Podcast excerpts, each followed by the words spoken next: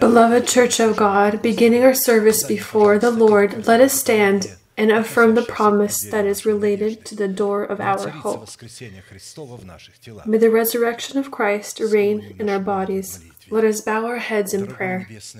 Heavenly Father, in the name of Jesus Christ, we are grateful to your holy name for this great privilege to be in this place that your hand has outlined for the worship of your holy name. And so allow your inheritance in the name of the covenant of blood to be lifted to unreachable heights to us and to break all evil and sin that binds us. May in this service be cursed as before all the works of devil, illnesses, poverty, premature death, demonic dependencies, all forms of fears, depression, destruction, covetousness, ignorance, all of this, let it depart from the tents of your holy people. And so stand, Lord, in a place of your rest, you in the ark of your greatness. And may your saints be clothed in your salvation, and may they rejoice before your countenance. Give us more from your Spirit. Fill us with your Holy Spirit and allow us to find your holy countenance. I present the service into your divine arms. Guide it with your uplifted hand. Almighty God, Father, Son, and Holy Spirit, Amen. May the Lord bless you. You may be seated.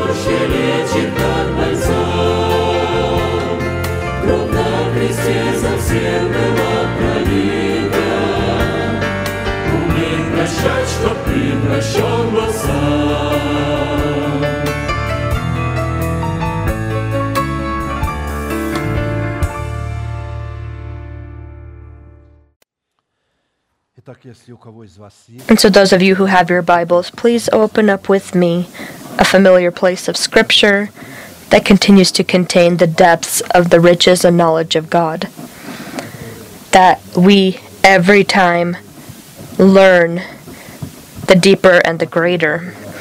Matthew 5:45 and 48 that you may be sons of your Father in heaven for he makes his sun rise on the evil and on the good and sends rain on the just and on the unjust. Therefore you shall be perfect just as your Father in heaven is perfect. The sermon that I would like to continue is called Called to Perfection. That you may be. This was the first verb, the first word that resounded and brought forth the visible from the invisible when God said, Let there be light. The very same formula, the very same name of God is used here, that you may be sons of your Father in heaven, because that you may be is one of the name names of God. Let. This is the God's word, God's redemption. Genesis, one that creates a Genesis, one that governs or oversees a Genesis. This is let. And let there be, that there may be, because it comes from the word to be, our life. And this promise contained in the commandment is the inheritance of the saints of all generations. and this command of Christ is addressed specifically to his students. Therefore, people who do not accept God's delegated authority over themselves have no part in the inheritance that is contained in this commandment and will probably never be able to have it because the church that has been, not been formed of students is a synagogue of Satan. Relevant to fulfilling this required commandment, we stop to study the purpose of the righteousness of God in the heart of a man, specifically the goals that the righteousness of God abiding within our heart is called to pursue. And in part, we've been studying the purpose of the righteousness of God within our heart, received by us in the two broken tablets, in which we die by the law, for the law, to live for the one that died and resurrected, and by sowing, doing so, receive confirmation of our salvation in the new tablets of the covenant, in the format of the law of the Spirit of life, so that we provide God a basis to give us the promise to be heirs of peace, not by the past law, but by the righteousness of faith, like he gave it to Abraham and his seed. For the promise that he would be the heir of the world was not to Abraham or to his seed through the law, but through the righteousness of faith. Romans 4:13. We have noted that the righteousness of faith is determined by the obedience of our faith to the faith of God, which is presented in the preached word of God sent together with the person who represents a Father of God to us. In what way that is the faith of God. Faith of God is God's preached word. This is information that comes from the mouth of God, spoken by God's delegated ones. Our faith is obedience to that word. Considering the significance of the revelation that we have begun to look at in the previous service, to the, today I intend to leave in parenthesis the format of the root system from which the path of righteousness flows in the heart of a man, which reveals itself in the heart of a man in the meaning of the paths of righteousness and is its calling. And Jesus said to Simon, Do not be afraid, from now on you will catch men. Luke 5:10. We've noted that before becoming a fisher of men or a light to the world, because Christ intended us to uh, catch people as a fisherman by light. The scriptures say that it's not as a bell say that will call people to God, but you need to be a light. You need to be a light that will draw people. And when we're when you are a light to the world, then we will be able to catch first ourselves upon the paths of righteousness and the nets of righteousness because we are called with our confessions to first of all catch ourselves when we have caught ourselves then we become a light and when we, we become a light then this light is a net then by itself then this light is a net. You don't need to go anywhere. They will come to you. People will come to the light. People that see those that are blind will not. The blind will follow the blind. Therefore, we need to know that our calling upon the path of righteousness, in the meaning of the nets of righteousness, is the achieving of our salvation. To catch ourselves upon the paths of righteousness into the nets of righteousness means by faith or by obeying the truth, receive your redemption in the salvation of God for yourself and for your household in justification, which is given to us freely because of the grace of God in Christ our, Christ our Lord. And then confess this justification with your mouth as the faith of your heart in order to affirm or confirm it. Specifically, our words, we affirm or confirm the faith of our heart, are the nets of righteousness upon the path of righteousness. Specifically, the words that we confirm. We confirm the faith of our heart are the nets of righteousness upon the paths of righteousness. The format of justification, where we have caught ourselves, is a guarantee in the seed of our salvation, which we are called to turn to profit, so that the promise in the seed of righteousness would bring us the fruit of righteousness in the format of the stronghold of life. That if you confess with your mouth the Lord Jesus and believe in your heart that God has raised him from the dead, you will be saved. Here it's talking about resurrection for with the heart one believes unto righteousness, and with the mouth confession is made unto salvation. Romans 10 9 10.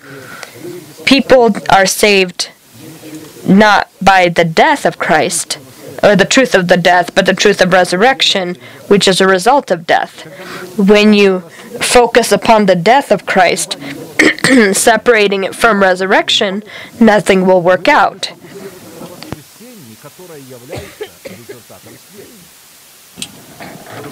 In other words, we are called to become fishermen, casting our nets to catch such fish that, would be able to be not men, but rather the oath promises of God that are for saving our soul. Just as Christ's, Christ had said, For what profit is it to a man if he gains the whole world and loses his own soul? Or what will a man give in exchange for his soul? Matthew 16 26. And so the fact that you will draw the whole world to Christ, if it would have been possible, this will not be the price of your of the salvation of your soul. You will perish.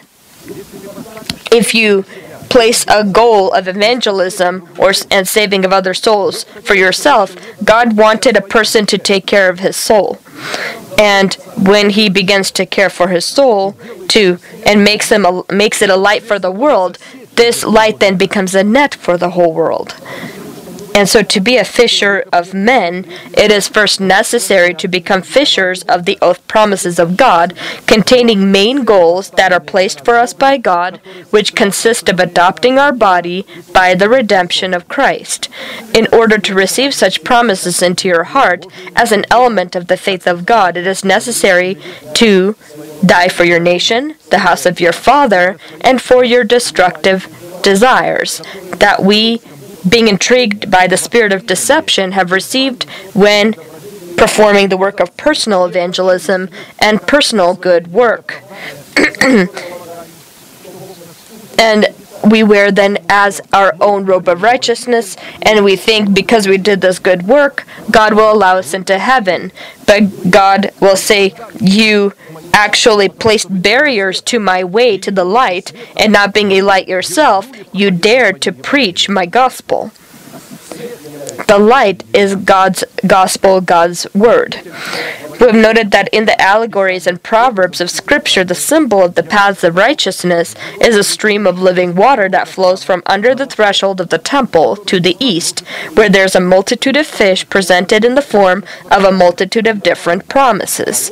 A symbol of the nets of righteousness upon the paths of righteousness is the confession of the faith of the heart, into which we are called to catch the promises that are linked to the door of our hope, in order to provide God proper basis to adopt our body with the with his redemption. Then he brought me back to the door of the temple, and there was water flowing from under the threshold of the temple toward the east, for the front of the temple faced east. The water was flowing from under the right side of the temple south of the altar. Ezekiel 47 1. This is an incredible vision that prophet Ezekiel saw, and it is written in a couple of chapters. It and so there's a couple of chapters dedicated to the vision. He describes the temple that in no way is able to be physically built, so to say. There's no way to physically build such a thing. He was describing the temple of our body in which the Lord needs to be. In order to learn the sequence of things that happen in the temple, which were shown to prophet Ezekiel, it is necessary for us to first find ourselves in the temple of the body of Christ, in order to have the legitimate right to study the sequence of these things in the temple of our body. Only upon the condition of being an organic member of the body of Christ, we become a temple of God. And in order for us to find the resurrection of Christ within our body in the form of the stronghold of life, we first need to obtain Christ and find ourselves in Him or discover ourselves in Him, not with our own personal righteousness that is from the law, but with the one that is by faith in Christ, with righteousness from God by faith. In this situation, we are talking about the measure of our dedication to the goal that is placed for us by God, which consists of obtaining Christ and finding ourselves in Him, which upon practice means to enthrone the resurrection of Christ within our body and clothe our body into the resurrection of Christ. This is Christ in us and us in Christ. Before prophet Ezekiel was brought to the back to the door of the temple, which faced east, he needed to see the experience see and experience a specific nature of offering of a sacrifice. Now he brought me through the entrance, which was at the side of the gate, into the holy chambers of the priests, which faced toward the north. And there a place was situated at their extreme western end. And he said to me, This is the place where the priests shall boil the trespass offering and the sin offering, and where they shall bake the grain offering, so that they do not bring them out into the outer court to sanctify the people. And so in the Temple of Solomon and in the tabernacle, there was no such court.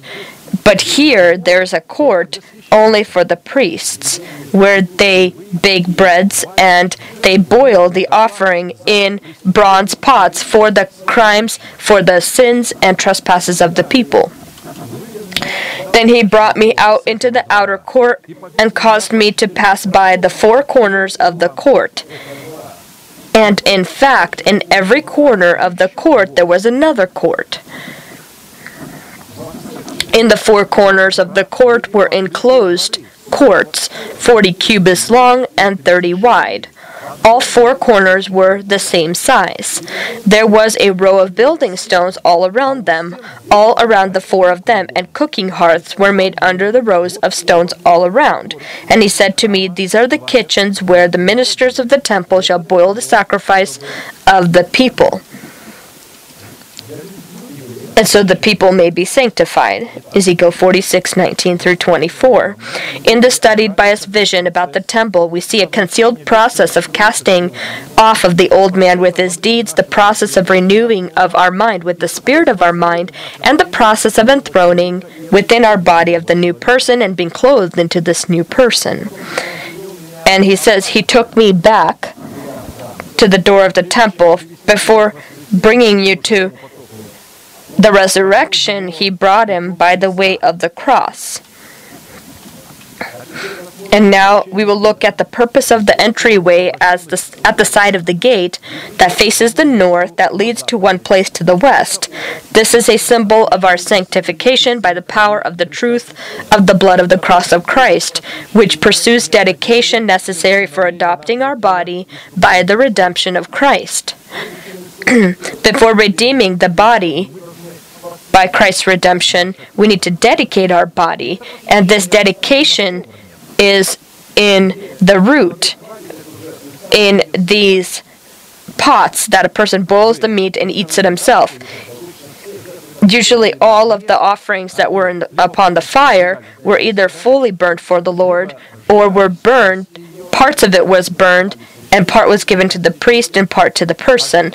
But here, the entire offering is boiled for man. First for the priests, they boil for themselves, for the trespasses, and then for the entire nation. And it's a surprising offering. And so now let's look at this north. Uh, north is a symbol of making a covenant with God in our submerging by us submerging by baptism into the death of Jesus Christ. This was in the temple in the holy place. This is the 12 showbreads upon the golden table, six uh, uh, breads in each row.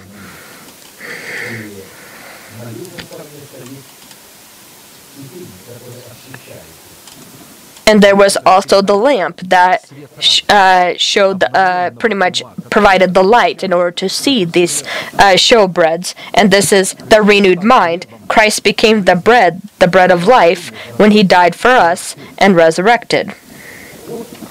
The entryway at the side of the gate facing north that leads to one place to the west is a symbol of our sanctification by the power of the truth of the blood of the cross of Christ, which pursues dedication necessary for the adopting of our body by the redemption of Christ. West, there's one place to the west. He leads by the side and leads him to one place to the west. Is this is a symbol of the end of the age which comes right before the morning of the rule of the resurrection of Christ within our body. And of course the enthroning of Christ in our body. Therefore, the place at the extreme western end is the symbol of the preparation and erection of the stronghold of life within our body, or the adoption of our body by the redemption of Christ. Extreme western end of the holy chamber within the temple of our body, where the servants of the temple boil in bronze cooking pots the offering for sin and trespasses, is the symbol of the process of purification of our conscience from dead works.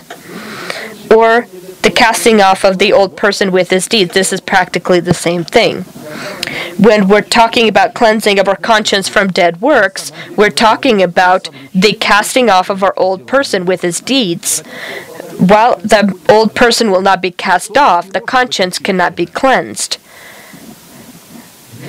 The bronze cooking pot in which the offering meat was, was boiled for the sin and trespasses of the nation is the symbol of our ability to evaluate our abiding in the death of the Lord Jesus, where we consider ourselves dead to sin and living for God, proclaiming the not existent as existent. This is the boiling in the bronze pot. Bronze is a symbol of judgment when we judge ourselves. We say, Lord, I thank you that I have died for my old person. I've died for the world. I died for the house of my father. I died for the destructive desires of my soul. I thank you for the stronghold of life within my body. It may not yet exist, but I consider myself this way, and this is to boil this meat until a specific time. To boil, and then you'll need to eat it four corners of the court of the outer courtyard within the temple of our body, whose walls contained cooking hearths upon which the servants of the temple boiled in bronze cooking pots the offering for the nation.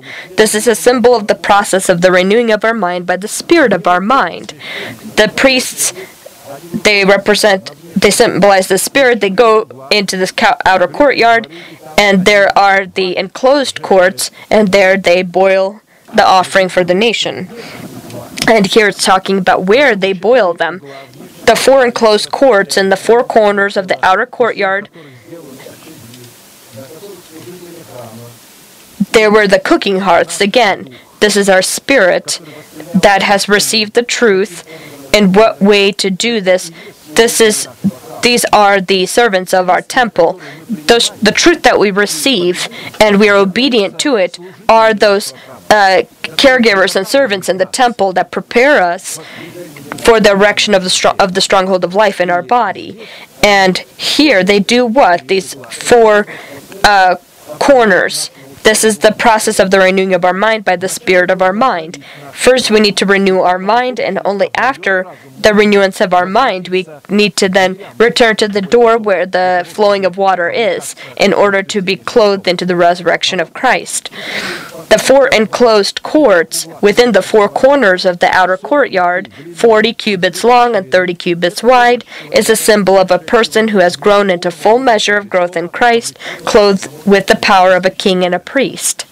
The four enclosed courts in the four corners of the outer courtyard is a symbol of the truth that we confess with our mouth in the format of the elementary teaching of Christ that is imprinted upon the two tablets of our heart the teaching of the baptisms, laying on of the hands, resurrection of the dead, and eternal judgment. The four enclosed courts in the four corners of the outer courtyard. They represent the four rivers that flow from Eden. And who, that water are Eden, the place of our communication with God. The enclosure of the four courts within our heart is a symbol of the blood of the Most High and the shadow of the Almighty, identifying the order of theocracy in which the body of Christ functions. The measurement of the enclosed court, 40 cubits long and 30 cubits wide, is a symbol of a person that has grown into full measure of growth in Christ, satisfying the demands of total dedication and keeping the requirement of total sanctification. This is a quite important, necessary to pay attention to, and vital process, presenting the measurements of the four enclosed courts existing within the four corners of the outer courtyard. And so our process it will uh, will be literally affected the renewing of our mind by the spirit of our mind the process of enthroning within our body of our new person while simultaneously clothing our body into its new person whose foundation will be the stronghold of eternal life that is erected within our body by the resurrection of Christ. The measurement of the enclosed court 30 cubits wide is a symbol of a person that has come into full measure of fullness of growth in Christ satisfying the demands of total dedication, keeping the requirement of total sanctification, which gave a person the right and power to approach God in the status of a legitimate median. David was 30 years old when he began to reign, and he reigned 40 years. 2 Samuel 5 4. You see this enclosed court 30 cubits wide, 40 long. 30 when he became king, and 40 he reigned. Not all kings became kings at, at 30 years old. Some at 16 years, some 40, depends on when. David became king at 30 years old. Because 30 years also uh, symbolizes the virtue of a priest. A priest can only become a priest when he's 30 years old. David was a king, a priest, and a prophet. And Christ, who came as the son of David from his root. Being his root and his offspring, Jesus beginning his service was also 30 years old. Luke 3:23. And so the measurement of the enclosed courtyard, 40 cubits long, identified the power and the right of total dedication, to serve God, whose guard is holiness of total sanctification.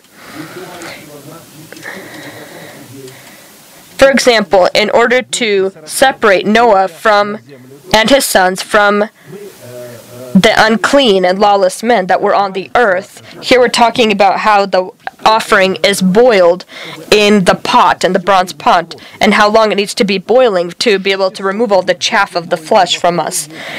In the 600th year of Noah's life, in the second month, the 17th day of the month, on that day all the fountains of the great deep were broken up, and the windows of heaven were opened.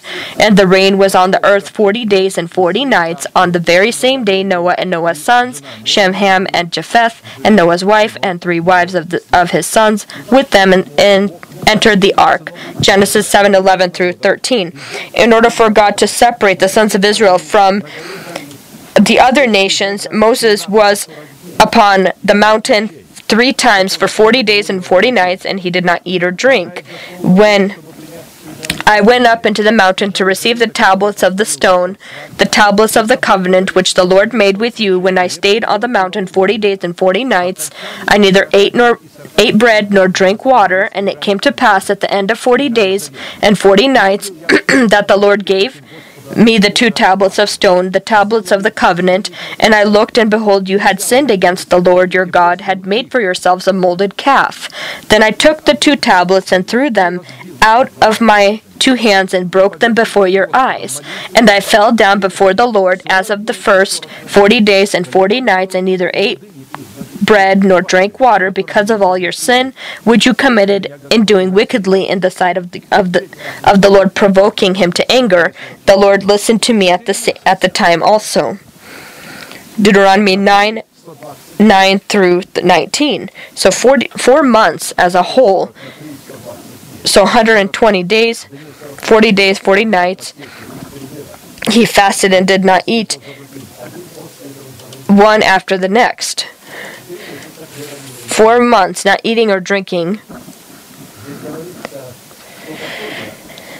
Here it's talking about what 40 means. This is a service, this is a process where cleansing happens, where finally God receives us in the new tablets of the covenant. Prophet Elijah walked 40 days and 40 nights to God's mountain Horeb, and this was to confirm his dedication to God and his service, where he separated himself from the sons of Israel who abandoned the Lord and broke his altars. And the angel of the Lord came back the second time and touched him and said, Arise and eat, because the journey is too great for you. So he arose and ate and drank, and he went in the strength of the food forty days and forty nights as far as Horeb, the mountain of God. And so 40 cubits long, 30 cubits wide is talking about the service and sanctification. In order to uh, try Christ and his dedication to God and to weigh him upon the scales of justice, the Holy Spirit led him into the wilderness to be tempted by the devil, where 40 days and 40 nights in fasting, Jesus was completely victorious over the devil. The Lord will lead us in Christ, together with Christ, into the wilderness to be tried by the devil. The wilderness is a symbol of sanctification. During the time of sanctification, when a person is being sanctified, the devil especially tries to uh, tempt him. When he's not being sanctified, he has no need uh, to do this, but when a person makes a decision to part from his character, part from his nation, part with the house of his father, and begins to uh, do the work of sanctification, then the devil will attack from every side, uh, using people of the flesh, using lawless me- people, unclean people using the personal flesh, what using whatever your family against you, your husband, your your wife against you, your children, whatever he can, with one goal. God allows this to separate from us all of this chaff and uncleanness. Then Jesus was led by the Spirit into the wilderness to be tempted by the devil, and when he had fasted forty days and forty nights, afterwards he was hungry. And then the tempter came to him and said, If you are the Son of God, command that these stones become bread. If God is with you, then why are you in this situation? He's saying, that doesn't mean we need to fast 40 days and 40 nights, but you will begin to experience an unusual hunger and thirst. And you will wonder why, and the devil will say, Well, if you're a child of God, then why are you not able to take the Psalms, take open the Bible and read, and God will reveal to you. Here's what it's talking about. But Jesus said, But he answered and said, It was written, Man shall not live by bread alone, but by every word that proceeds from the mouth of God. The heard word not what you will be reading, but what you will listen to.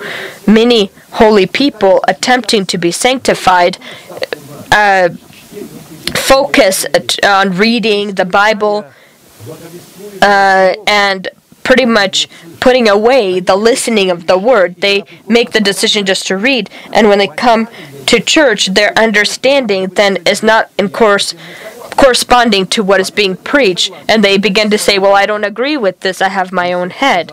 Jesus said, A person can live by every word that proceeds from the mouth of God. The heard word, it needs to come from the mouth. But all of the words that come out of the mouth of God, we don't hear them directly from God's mouth because God has made his mouth his people. Not everyone in general, but those people whom he has made a father that have the seed, and the waters who preach that same seed in the spirit. Those are the ones he made his mouth. And then the devil took him up into the holy city, set him on the pinnacle of the temple, and said to him, If you are the Son of God, throw yourself down. For it is written, He shall give his angels charge over you, and in their hand they shall bear you up, lest you dash your foot against a stone. Jesus said to him, It is written again, You shall not tempt the Lord your God. Again, when you are being sanctified, the time of sanctification, God will prompt you to uh, things that are as if faith, uh, part, part of your faith. Begin and start acting, and a person begins acting. He takes what truly belongs to him, but the time has not come, as Moses did. The time had not yet come, but he already stood up because God's promise was on him, and he knew that he needed to somehow save the Israelite nation from Egyptian slavery. And he began, but in his own way, see what his ways were. He not having any uh, power, just an understanding that God gave him this calling, not seeing yet in this calling the required things that he needed, he begins with his own hands. He sees one uh, a Jew with an Egyptian were uh, uh, the Egyptian was uh, hitting the, the Jew and he killed that Egyptian. And then he saw two Jews arguing and he tried to in, inter, intervene and they were asking, Who are you? Do you want to kill me like you did the Egyptian earlier?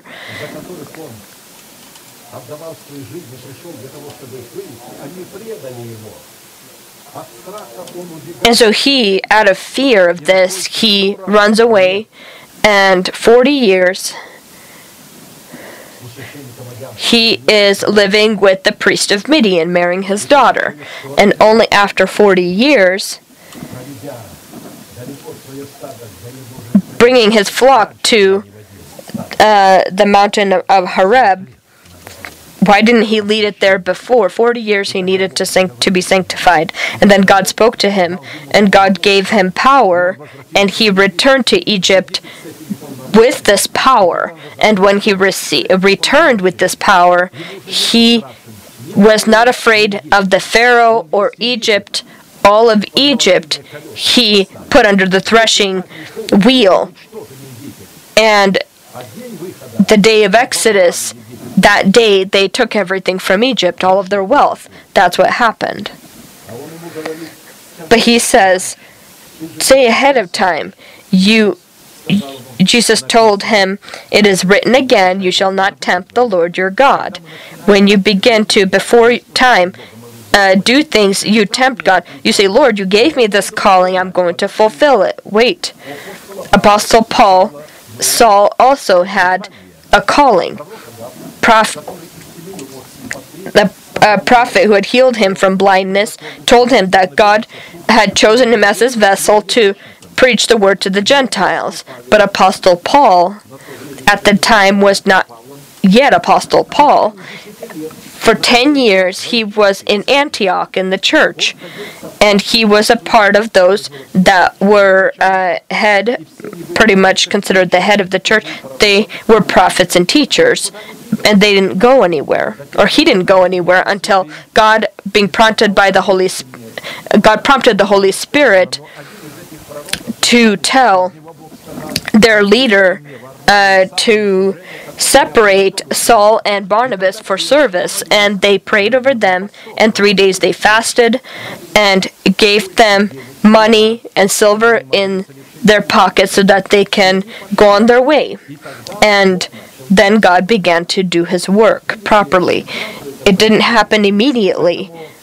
And so when we again attempt to go ahead and do something before its time, we tempt God. Again, the devil took him up on an exceedingly high mountain and showed him all the kingdoms of the world and their glory. And he, and he said to him, All these things I will give you if you will fall down and worship me. Then Jesus said to him, Away with you, Satan, for it is written, You shall worship the Lord your God, and him only shall you shall serve. Then the devil left him, and behold, an angel came and ministered to him. Christ overcame with the written word that he heard. Here, when the devil put him upon a high mountain, he showed him, he says, You have power. Uh, bow down to me, and I will give you this whole world. To bow down to the devil is to make the money your master that is to preach that God wants us to be rich and to rule the world. You can't rule the world without money, and so you need to take all the banks of the world, take control of them, take control of the government. And so, this false charismatic services, you hear how they uh, uh, climb to the top of the roofs uh, of, of government buildings and begin to rebuke demons from those places. Imagine people uh, doing this, those that call themselves Pentecostal or uh, Orthodox or, or other services, how they stand uh, and do this. And of course, these uh, these are then considered sects. Orthodox uh, denominations and a, a lot, all mostly other denominations are sects because they uh, only consider themselves as the right one. To not be in these sects, you need to come out from these uh, denominations.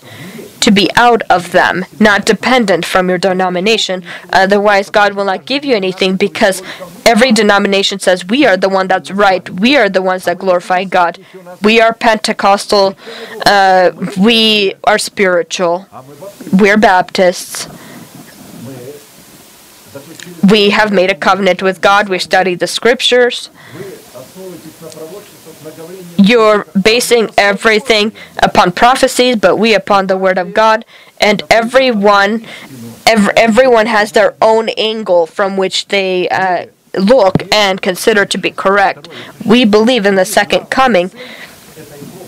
Their goal uh, of their services is waiting for the uh, the Seventh Day Adventists as the second coming of Christ.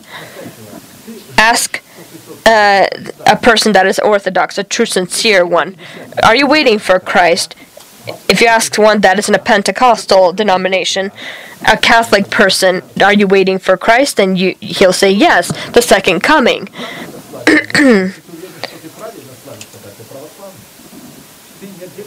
do you not separate yourself from the unity of faith, then you're a Catholic. Are you baptized in the name of Jesus? Yes, then you're a Baptist also. Do you speak in tongues? Have you received baptism? Then yes, you're a Pentecost of the Pentecostal faith. So if you take all of this together, amongst the Catholic people, among amongst the Orthodox people, I've met people that are born from God and baptized, baptized and speaking in tongues, but they continue to be there. These were monks as well as priests that understand that the temple that is filled with icons are idols. They remained there, but they were of the of they were sincere in their faith, and not understanding these people. This monk, uh, not understanding, asked him a question: "Why don't you leave?" And he said, "If I leave, I won't fulfill my purpose here. I want to lead the people out from this.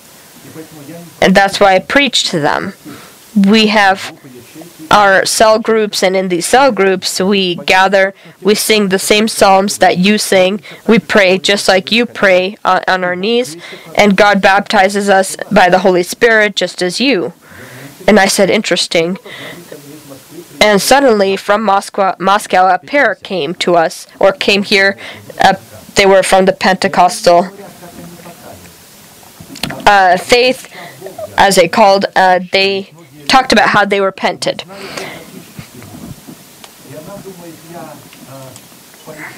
She said that she uh, was told that you need to find the Christian people. They're very humble.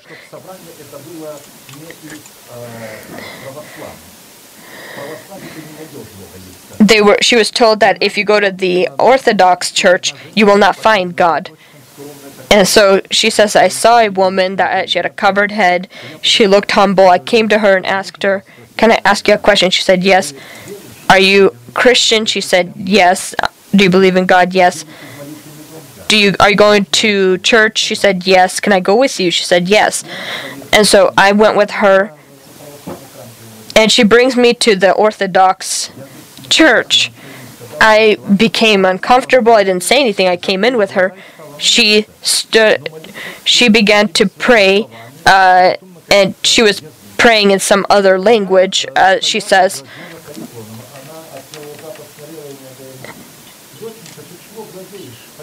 and uh, she, I was looking at all of the statues that were there, and she opened her eyes and asked me, "Why are you looking at all these statues? Why are you looking at all these idols around us?"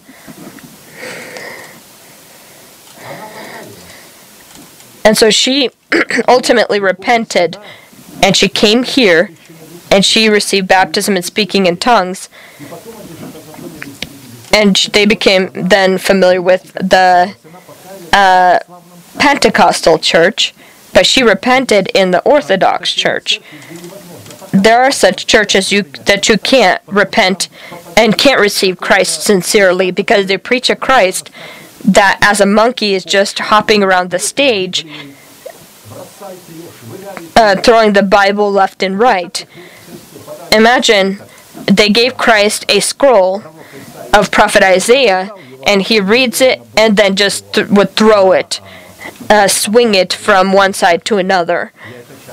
And I see this often in this charismatic service as they do, where they, with uh, disrespect, take it uh, by the edge of the Bible, but why are you walking around with this way with your with the Bible? Uh, to understand the true Christ in such a church, of course, would not be a possibility. And so, 40 days, 40 nights, we're studying here how Christ, in these 40 days and 40 nights, was being sanctified and confirmed his sanctification.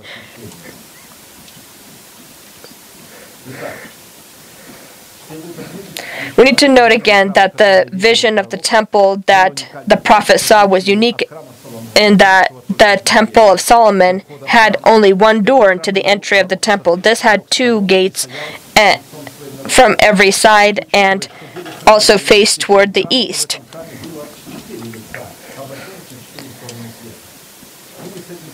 And we see this uh, in the book of Isaiah, Ezekiel, and John on island Patmos. He also saw this.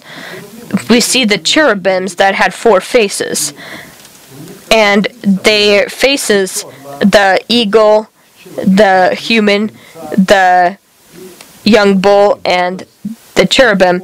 And so we see four angles, uh, four different sides, and this is the same. And so the temple, the door of the temple being toward the east, talks about uh, a reigning or ruling uh, within your body. The symbol of the east, uh, the eastern gate of the temple within our body is our mouth that confesses the faith of our heart. Specifically, these doors, as the Holy Spirit, a guard of our mouth, uh, opens them so that the the Lord would be able to enter in by our renewed mind, which you have we have received by the sacrificing blood of, of Christ. Assuredly, I say to you, he who does not enter the sheepfold by the door, but climbs up some other way,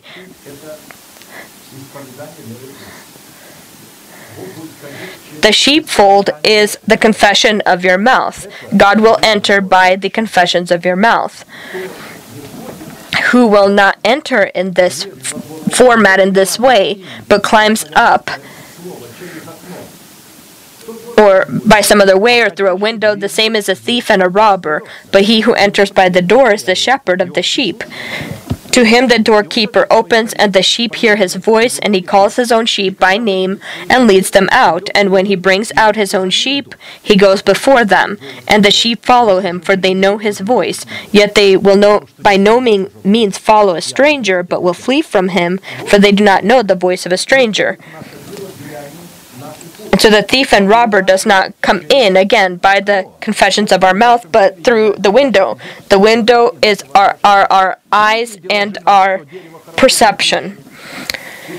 So when the woman saw that the tree was good for food, that it was pleasant to the eyes, and so the thief was was doing what? He's saying, "Look, look, this is not as you were taught. Look."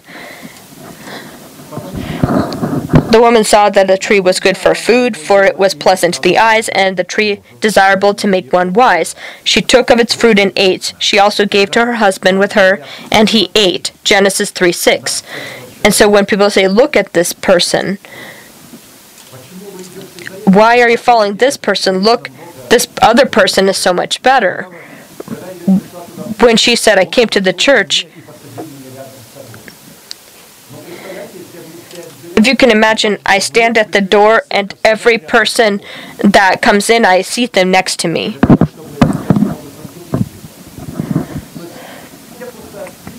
I'm just bringing forth examples. Uh, when the Lord enters into our body through the door of our mouth, and our body becomes his house, then the thief and robber uh, using objects of temptation will never be able to come in. He comes in only when the Lord is not there. When the Lord is there, he will not be able to enter through the window. The offering that was boiled upon the bronze in the bronze pot is our abiding in the death of the Lord Jesus Christ. The state gives God the proper basis to destroy the temple within our body and destroy the stronghold of death that he relies on, specifically by the offering of praise. Our mouth, which is the door of, of the temple of our body that confesses his faith, we present our members as tools of righteousness, which allows God the proper basis to erect within our body the stronghold of the resurrection of Christ and uh, reveal himself in us in the resurrection of Christ. Whoever offers praise glorifies me, and to him who orders his conduct aright, I will show the salvation of God. Psalm 50, 23. and so the first thing he saw is that under the threshold there was a flow of living water towards the east.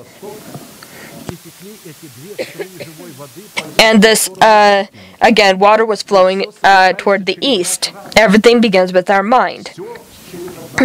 By the renewed mind.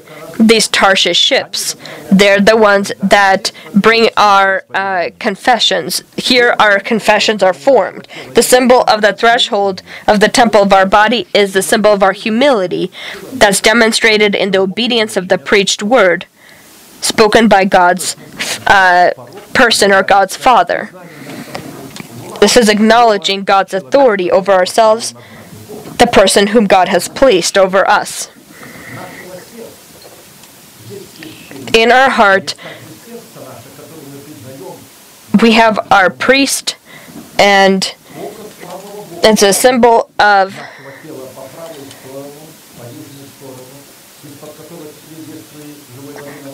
of the side of the temple in the temple of our body that uh, had these two uh, flows of living water coming from it is a symbol of the righteousness of our heart discovering itself in the principles and judgments of God the eternal judgment of God. The two flows of living water that flow from under the threshold of the temple is a confession of our mouth the faith of God that abides within our heart in the form of the Urim and the Thummim, the Holy Spirit and the Word of God. These are the two great witnesses that stand before the God of all the earth. The uh, south side of the offering, this is a symbol of our mind that is renewed by the Spirit of our mind, which is the mind of Christ in our spirit. In the tabernacle of Moses in the temple of Solomon, on the south side, the golden lamp stood, which is a symbol of the mind of Christ in our spirit. And so the uh, south side, which was corresponding to the south southern gate of our temple, is a symbol of the Tarshish ships in the form of our mind that is renewed by the spirit of our mind. And they bring forth these confessions of the faith of God that abide within our heart to the just judgments that we confess, the place to confess uh, the truth that will allow us to meet the Lord in the air.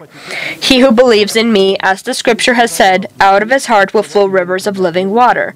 But this he spoke concerning the Spirit, whom those believing in him would receive. For the Holy Spirit was not yet given, because Jesus was not yet glorified. John 7 38 39. The second thing that he saw was that the man led him in the inner temple. He brought him in through the eastern side and brought him out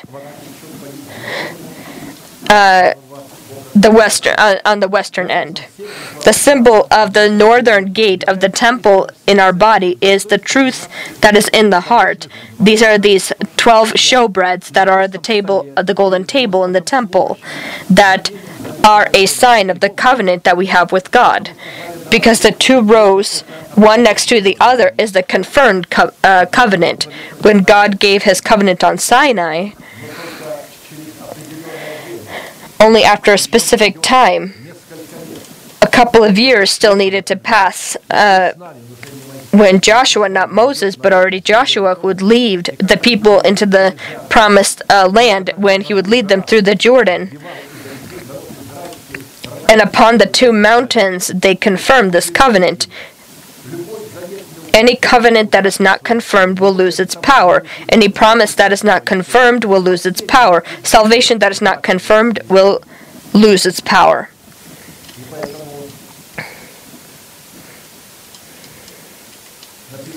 It is written, You shall take fine flour and bake twelve cakes with it.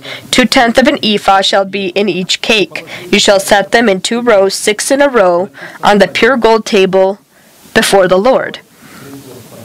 And you shall put pure frankincense on each row, that it may be on the bread for a memorial and offering made by fire to the Lord. Every Sabbath he shall set it in order before the Lord continually, being taken from the children of Israel by an everlasting covenant.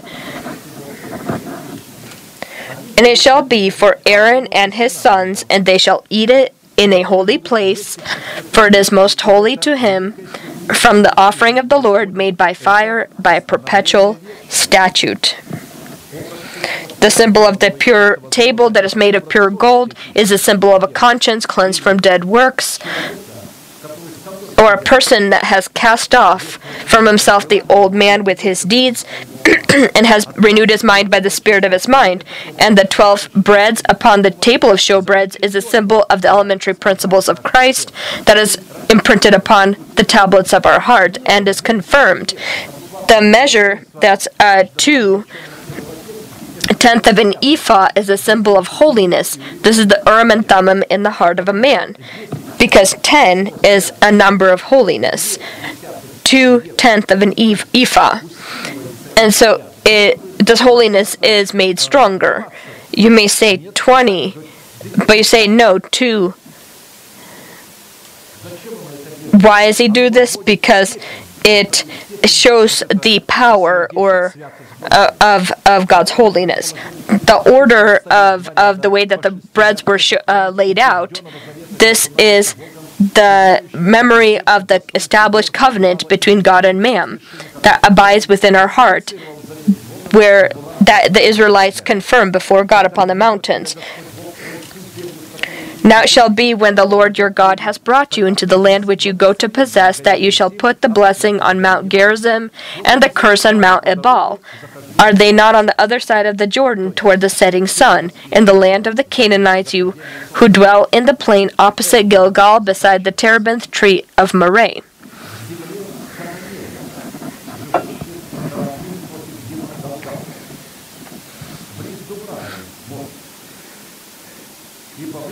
For you will cross over the Jordan and go in to possess the land which the Lord your God is giving you. You will possess it and dwell in it. You shall be careful to observe all the statutes and judgments which I set before you today. The symbol of the pure frankincense upon the breads is a symbol of the abiding in our heart fragrance of Christ that is confirmed by the that confirms the covenant God has made with uh, with man. And the result of this pure frankincense upon the breads in the heart of a man is that he will not peddle the word of God as many do amongst the nation of God due to their ignorance and fame and greed. Now thanks be to God who always leads us in triumph in Christ and through us diffuses the fragrance of his knowledge in every place. For we are to God the fragrance of Christ among those who are being saved and among those who are perishing. To the one we are the aroma of death leading to death, and to the other the aroma of life leading to life. And who is di- sufficient for these things? For we are not as so many peddling the word of God, but as of sincerity, but as from God we speak in the sight of God in Christ. 2 Corinthians 2 14 through 17. The third thing he saw was that the man uh, who who was showing him, he went to the west and he had a measuring line in his hand. He went to the east and he had a measuring line again in his hand. And so the man, again, that was showing him the vision of the temple led him by these living waters to the depths. And in this vision, God showed to him the way, the resurrection of the Lord Jesus. God will receive the proper basis to erect within our body the stronghold of life when the man went out to the east with the line in his hand and measured 1,000 cubits, and he brought me through the waters, the water came up to my ankles. Again he measured 1,000 and brought me through the waters, the water came up to my knees. Again he measured 1,000 and brought me through, the water came up to my waist. Again he measured 1,000, and it was a river that I could not cross, for the water was too deep, water in which one must swim, a river that could not be crossed. He said to me, Son of man, have you seen this? Then he brought me me and returned me to the bank of the river. Ezekiel 47, 3 through 6. Considering that we're studying this holy allegory as the temple of our body, I'll remind us that the two streams are the movement of the faith of God that abides within our heart, that is called by the power of the Urim and Thummim to erect the stronghold of life in our body. I will ransom them from the power of the grave. I will redeem them from death. O death, I will be your plague. O grave, I will be your destruction. Pity is hidden from my eyes. Hosea 13:14. In Scripture, the symbol of bronze is the ability to weigh yourself upon the scales of justice in order to examine your faith and judge yourself in accordance to the demands of the commandments and statutes of the Lord. The symbol of the man that had the look of bronze in whose hand was this uh, line is a symbol of our new person that has obtained the rock of the Lord or the quality of a rock of the Lord to examine and is examined.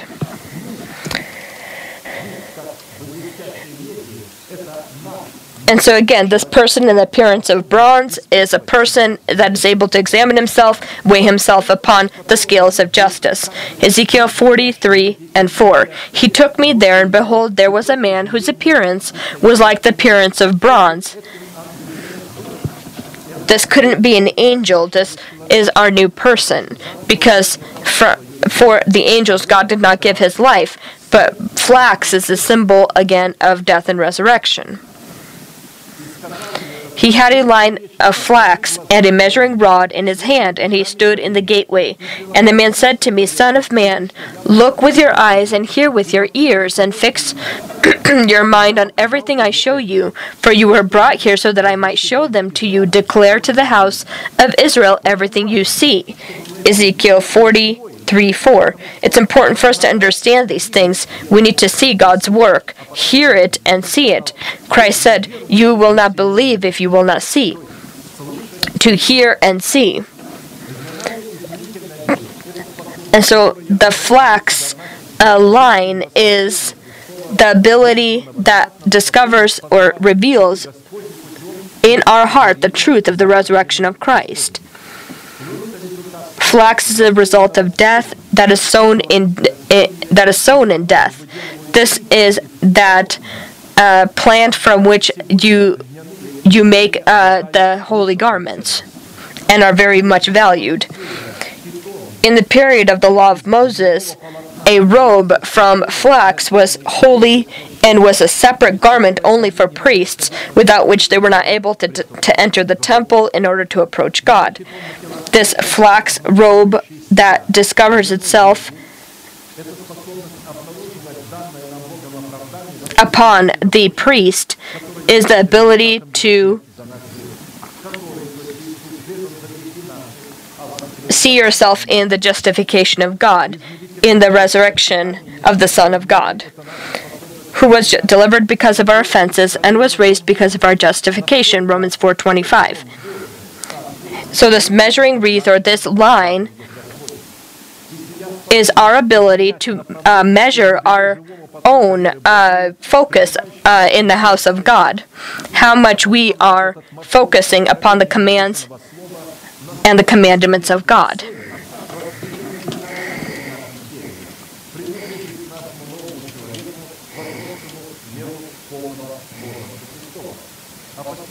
And so this again, uh, this flax line, which is in, in our hand, this is our new person, is the commandments and statutes that are imprinted upon the tablets of our heart and are the statutes that are given to us.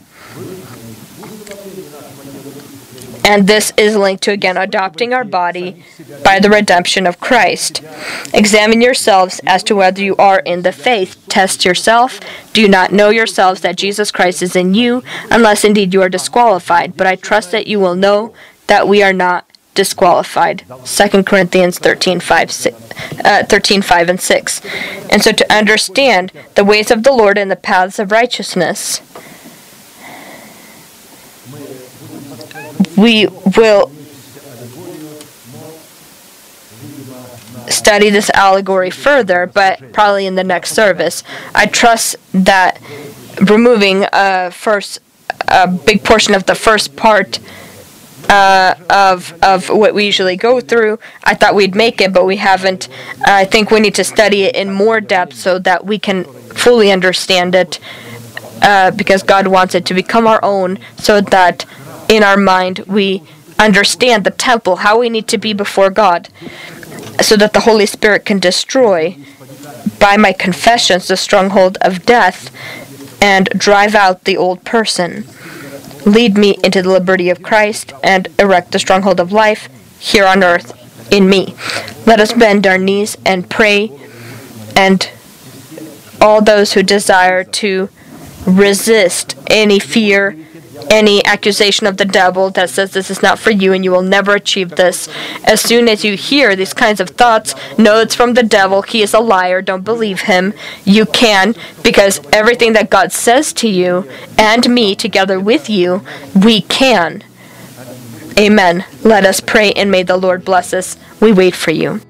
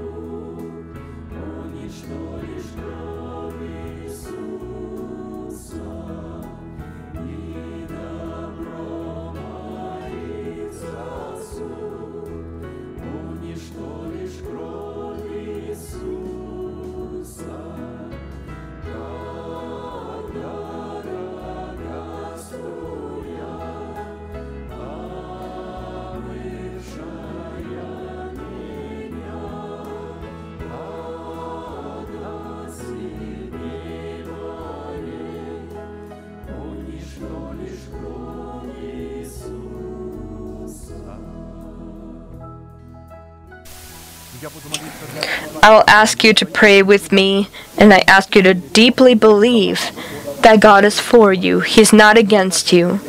Close your eyes. This is your secret room. Lift your hands to heaven. Heavenly Father, In the name of Jesus Christ, I come to you. I open up my heart. I confess my sins. I confess my dependence from the old person. I hate this dependence. I suffer from it. I struggle. I pray. Deliver me from my old person. Deliver me from my enemy that is stronger than I. I believe in your word. I believe in your truth. I believe in the Holy Spirit. Hear me. Deliver me from my shame. Wash my sins away. Draw me up upon this rock that I cannot reach. Erect in me the stronghold of life that I've received by faith into my heart and carry it as something very sacred to me. I thank you for this holy thing in Jesus Christ.